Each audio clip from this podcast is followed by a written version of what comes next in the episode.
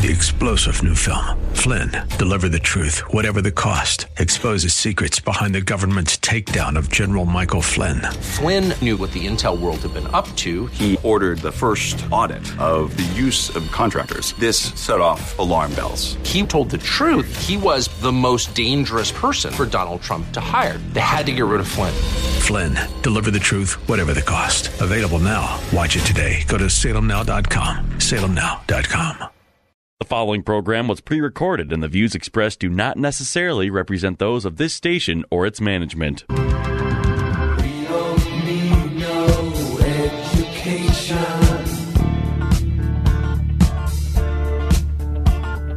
We don't need no thought control. Get ready to take notes because school is now in session. Tackling the biggest issues in education, this is Education America. Save the classroom, save the country. Here are your hosts, Headmaster Rebecca Hagstrom and co host Mark Durkin. And welcome again to Education America, where we are taking steps to save the classroom so that we can save the country.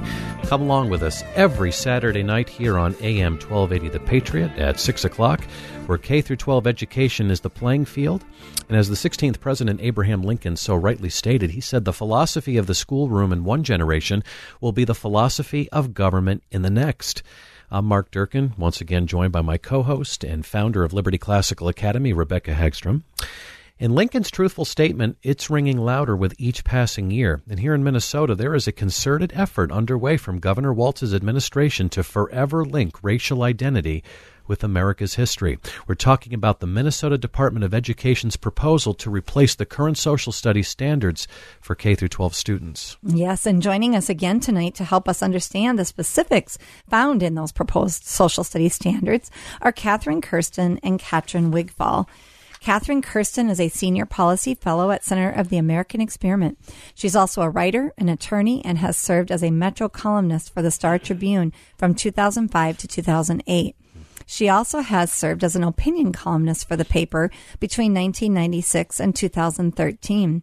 Catherine was a founding director of the center and served as its chair from 1996 to 1998. And Katrin Wigfall is a policy fellow at Center of the American Experiment. She's also the director of Educated Teachers Minnesota and Employee Freedom Minnesota. Katrin spent two years teaching fifth grade general education and sixth grade Latin in Arizona as a teacher, or rather as a Teach for America Corps member before using her classroom experience to transition back into the education policy work that is so important today. Catherine and Katrin, thank you both again for joining us tonight to discuss this very timely topic. Mm-hmm. Yeah, so let's just jump right in where we left off last week. And Katrin, um, we're talking about the process of revising the social studies standards uh, last week. That's kind of where we ended. Um, but we know that in doing this, that it's not going to do anything to reduce the achievement gap between students of color and white students, which we know is one of the largest in the nation. Um, highlight for us the academic freefall amongst Minnesota students and speak to the devastating impact that COVID related shutdowns have had on students free fall is a great way to put it, Rebecca, because we've really seen in Minnesota that test results from well over a decade ago reveal a familiar pattern, a pattern of either stagnant or in decline academic outcomes, and then, of course, an achievement gap that won't budge despite mm-hmm. the state consistently spending more and more dollars on its education system. And we can see these, you know, really kind of uh, hard to hard to grasp test results and hard to understand test results with all of the money going into education um, with the 2019 test results, which are the most recent available. Because excuse me, we see that out of the students assessed, nearly 45 percent aren't performing at grade level in math and nearly 41% aren't reading at grade level. And these results are even more discouraging when you break it down by race and ethnicity. Um, and it's not just limited to students of color. We have nearly 53% of white students who aren't proficient in math. Mm-hmm. And I think it's important to note that it's also not just confined to race either. Low income white students significantly trail their higher income peers across the state. And to put this into context, we can look at how Minnesota students perform on the National Assessment of Educational Progress, NAEP test, compared to students in other states and get an idea of how Minnesota students are doing. And when we look at a state like Mississippi that, you know, tends to uh, get looked down upon uh, for a number of reasons, but this state spends 45% less per student and its black and Hispanic students outperform Minnesota's black and Hispanic students in both reading and math. Hmm. And what's even more telling is that Mississippi serves a larger student body of students of color. They have nearly 49% of their student body is comprised of black students compared to Minnesota's nearly 11%. Hmm. And we also see that they are helping their students grow academically in a way that Minnesota isn't. Mississippi test scores for black students have been scaling up over the years compared to Minnesota's declining scores and inconsistent growth among its black students. Mm-hmm. You know, that is really shocking, isn't it? You're right that people, when, especially, well, those of us from Minnesota anyway, we think of our education system as being one of the top in the nation. And we know that it has been declining over the last, you know, 20 years, really. Uh, actually, in some respects, since the 1960s. But we still would consider our state to have a better education system overall than a lot of the southern states where you, excuse me, you hear that their school systems are not up to par.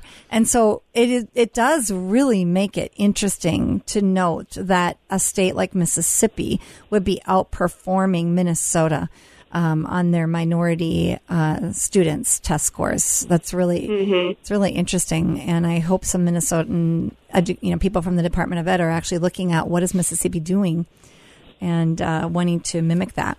Right, absolutely. And and you mentioned COVID too and the role that uh, COVID related shutdowns have had on students. And we're likely going to see that our academic performance has been exacerbated by school closures, limited in person instruction, limited students limited to distance learning. And then even when schools did open, a lot of these public schools that were uh, closed during COVID, closed in the sense that they didn't offer in person instruction. A lot of them served large bodies of students of color, and when they did open toward the end of the year, many families of color stayed in distance learning. So we have to think through what that toll that is going to have on student academic performance. We know that limited and lack of in person instruction has not only affected students academically, but also socially and emotionally. There have been a lot of studies that have, have shown that, and we're still trying to identify and weigh the full effects of COVID related school closures. So there, there's a lot more that needs to be uh, dug into and researched on this, but we know that our, our students are paying the price. Yeah. I'm going to turn to, to Catherine Kersten here. You know, you, you briefly alluded to a little bit last week, uh, just in terms of what indoctrination in identity politics would look like in the classrooms. Let's, for example, uh, take a look at what Minnesota parents can expect, say, for their five year old child in kindergarten. You know, what uh, will they be exposed to under the 2020 proposed standards if they were to be adopted as they are now, compared to what uh, they are learning currently? Well, you, you look at kindergartners, first graders, uh, you see uh, that first graders, uh, under these standards, uh, would be expected to, quote, learn to recognize stereotypes, biased speech, and injustice at the institutional or systemic level. This is kindergarten. Look at that. This is kindergarten. Uh, kindergarten students uh, currently uh, are required to learn about the Pledge of Allegiance, and in, in first grade, kids learn about American flag etiquette. Uh, under the uh, proposed standards in their current form, that is all dropped. Instead, kindergartners would be required to quote describe symbols, songs, and traditions that identify Minnesota's Anishinaabe and Dakota tribes and communities, the state, and and the the nation. So uh, uh, one thing I think we alluded to last time is the the hugely outsized influence of activist Native American perspectives uh, in these standards. It's really quite shocking. That is really quite shocking when you consider the age group of these kids. Um, you know, we use the term indoctrination, and there used to be a day when if you used that term to reference some of the curriculum changes that have been taking place, quite frankly, over the last several decades here in Minnesota and across across the nation, people would have looked at you like you were from outer space if you called it indoctrination. And now Right. it's becoming so blatant that there's really no other word for it. Right. Correct. Yeah. So, how about fourth grade, Catherine? What can parents anticipate for their fourth grade children to be exposed to? Well, under- if you look at sort of the, the middle school age, uh, uh, the the emphasis on identity being a function of, of skin color uh, simply grows over time. Uh, when when it comes to Native American matters, for uh, I believe it's fourth graders, uh, the current draft says that when they study states and capitals and American geography generally, they must learn the the names of the tribes uh, that in, at once inhabited the areas uh, where these Oh, my states and goodness. capitals are are located. And of course, throughout there's a focus on studying the goals and the tactics of left wing political activists. So, fifth graders, for example, required to, quote, investigate how groups, women, religious groups, civil rights groups, indigenous peoples, LBT, GPTQ, have advocated for greater for access to greater rights.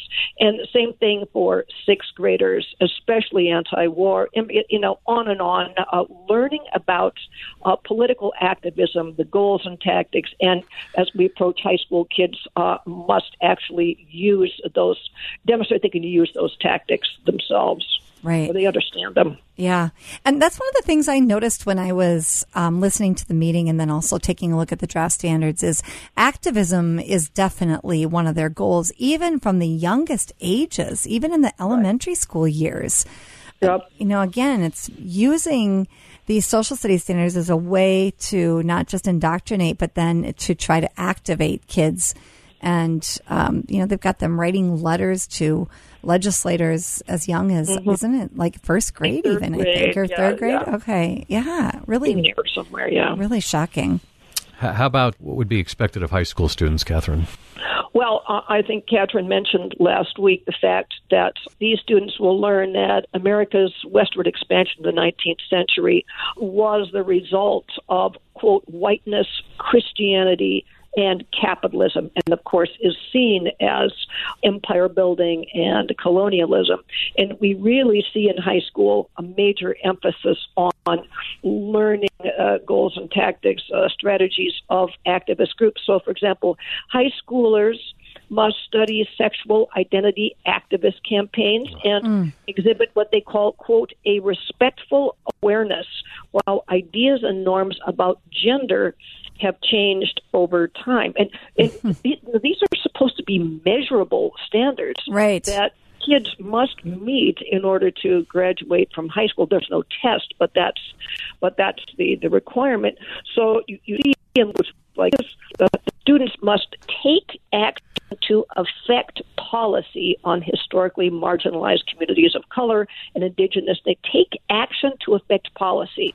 Yeah. Requiring that in order for kids to graduate from high school. Unbelievable. Yeah. So again, that activism just grows really from maybe writing a letter here and there, but um, by the time they're in high school, they they're requiring that at a higher level. Um, Katrin, if the proposed standards are adopted, the amount of harm that will come to Minnesota K 12 students is, as you both have put it, incalculable. What types of mm-hmm. effects do you believe the standards would have on relationships between children, and who do you think stands to suffer the most? Well, there's no doubt that the the relationships between children would suffer because when you push students to view themselves and others through the limiting lens of race or oppression or victimhood, that is the very opposite of, of helping students form their minds and their character, which of course education should aspire to. And that's extremely harmful to student relationships because mm-hmm. when you tell students that they should fixate on the negative, that can only turn students into really tokens of oppression versus when you have a, a more positive approach that helps celebrate who students are without dividing them against their peers. So we've even heard from, from parents and teachers that things going on in Minnesota classrooms are extremely divisive because they pit students against each other in oppressed versus oppressor groups. And students will pay the price, not only academically, but I really see that they'll be limited on on further developing into you know responsible, enlightened, and civic-minded adults and members of society. hmm Yeah. So, and that's so important for the future. It's really, it's shocking to me how short sighted this all seems. Um, Mhm. You know, and, and you, you've got to wonder, is the ultimate goal the, just the destruction of our, of our republic? Um, you know, it's hard not to start going down that path when you really see the destruction that this is causing, um, in children. Hmm Because when you when you engage in efforts to change society culturally and socially, then you have a, a cultural revolution Right. that has occurred with without any violence, right? Yes. Without any bloodshed, because you are changing and reshaping teachers and students' attitudes, behaviors, and beliefs, and Mhm. that is a prime example of indoctrination. Yes, yes, so well put. Yeah. And you know, Katrin, we hear so much too. I mean, we've been talking about you know the kids in the classroom. We've been talking about uh, the players that are in this in terms of revising these standards. I mean, we don't talk much about the teachers. I mean, how does a shift like this from education to indoctrination? How does that harm teachers in our Minnesota schools? I think it'll have a devastating impact on, on teachers, especially teachers who recognize that dividing students by skin color is is so harmful and, and divisive. I mean, we place so many burdens on teachers today, and if they are pressured or, or even forced in some instances to teach this revisionist history or to teach really through this, this race based lens, that puts them in an extremely difficult and challenging position. And I know that there are many teachers who want to teach students how to think versus mm-hmm. what to think. And we see this cultural revolution in classrooms, leaving teachers worried that they'll lose their job if they don't admit their whiteness. They are left worried that they'll be called a, a, a racist for holding all their students to high expectations. And so, of course, all of this is really not conducive to a healthy learning environment, either for the student or for the teacher. Hmm. Yeah, and you're right. I, I do think it's important for our listeners to know that um, if teachers aren't speaking out, it isn't necessarily because they agree with all of this. Uh, that there really is that uh, that pressure to not speak up, and that's part of the problem. Hmm And we want to, at American Experiment, we want to support teachers and school leaders and school board members who are pushing back against this and recognizing that it's harmful.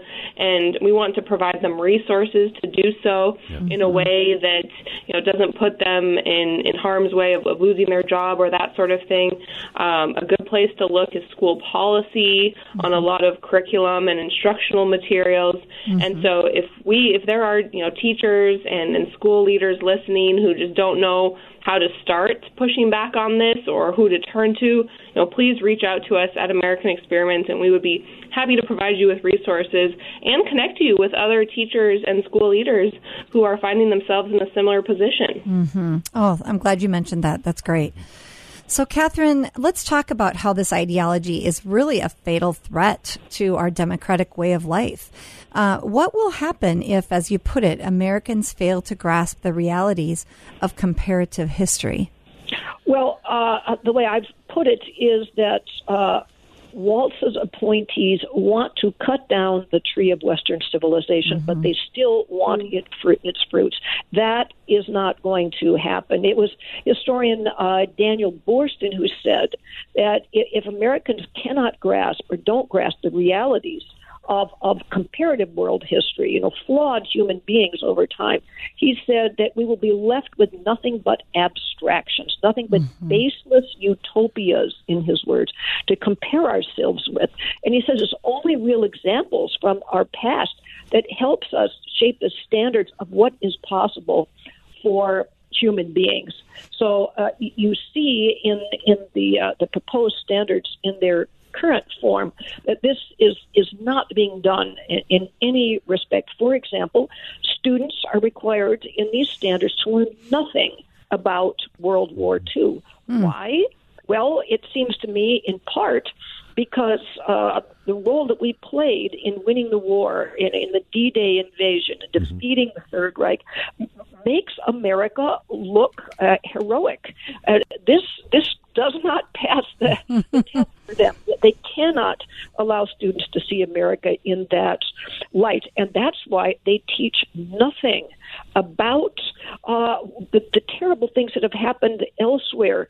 Uh, you know, the Soviet gulags, uh, the Chinese Cultural Revolution, as, as Catherine says, the Nazi Holocaust, the September 11th terror attacks, the uh, the ongoing 13th century Arab and African slave trade, uh, because that would introduce complexity into and, and cause students to think, and this is Right. not something that they can afford. Mm, mm, that is just really discouraging, isn't it? You know, you mentioned in in your answering that question that the Walz appointees seek to cut down uh, the the tree of Western civilization, but they they want to keep the fruit.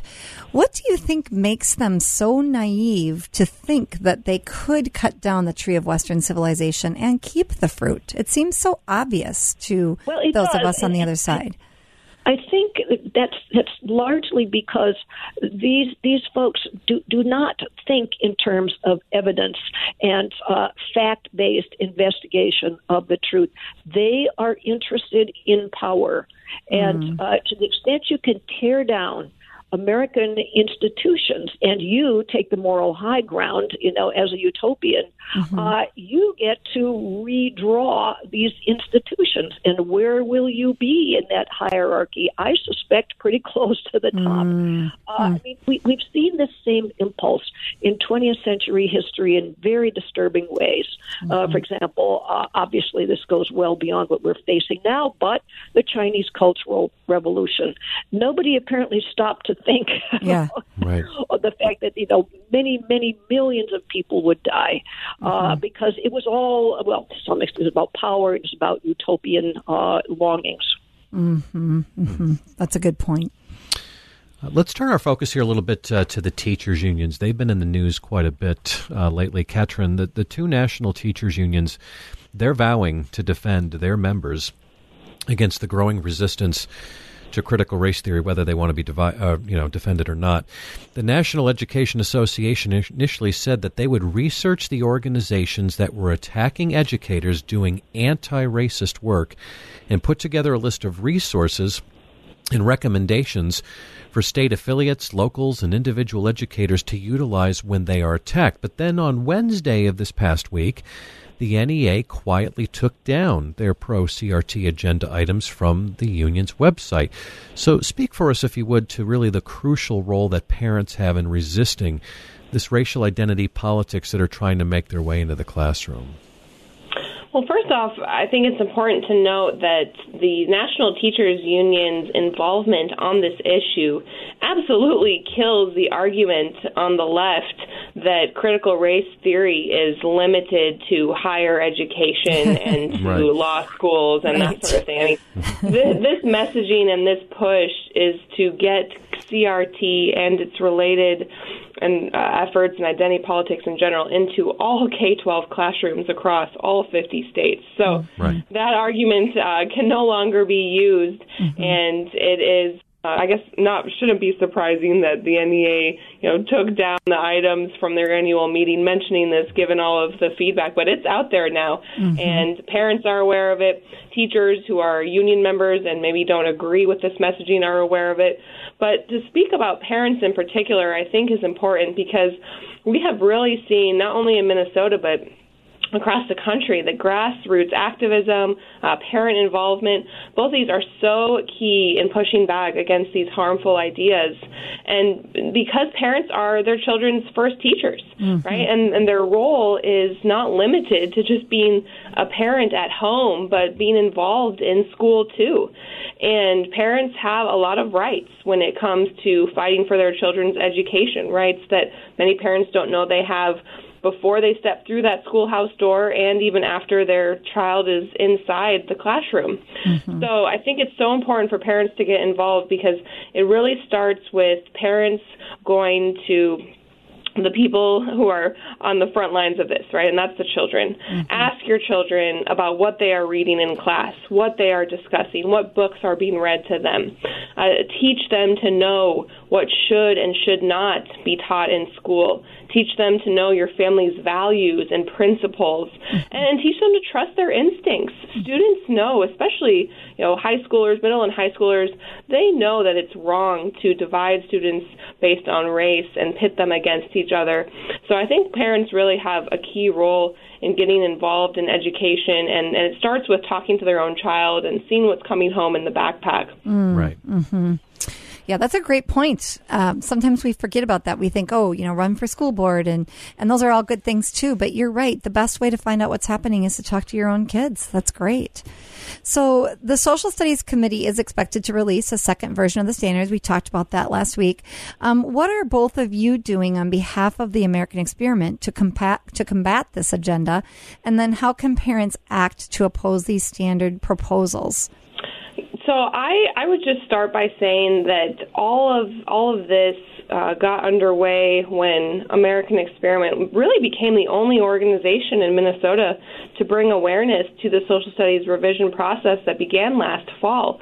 And so uh, our efforts, you know, helped bring attention, I think, to the proposed standards. But all of the the timeline revision and and the success that we've seen with a delayed implementation, which I'll speak to in a minute, that is all largely in part because Minnesotans got involved and and voiced concern and submitted feedback to the Department of Ed and the Social Studies Committee. So while there are still Minnesotans who aren't aware this revision process is underway. Uh, I think part of what parents can do to oppose the standard proposals is just uh, get the word out that they're being rewritten, and they can track that through American Experiments Raise Our Standards MN.com website that will analyze the content of the second draft and help Minnesotans submit feedback. And so, yes, I think the biggest way is for parents to submit that public feedback. We saw it be largely successful on, on the first draft, and we think it is equally important and imperative for the second draft.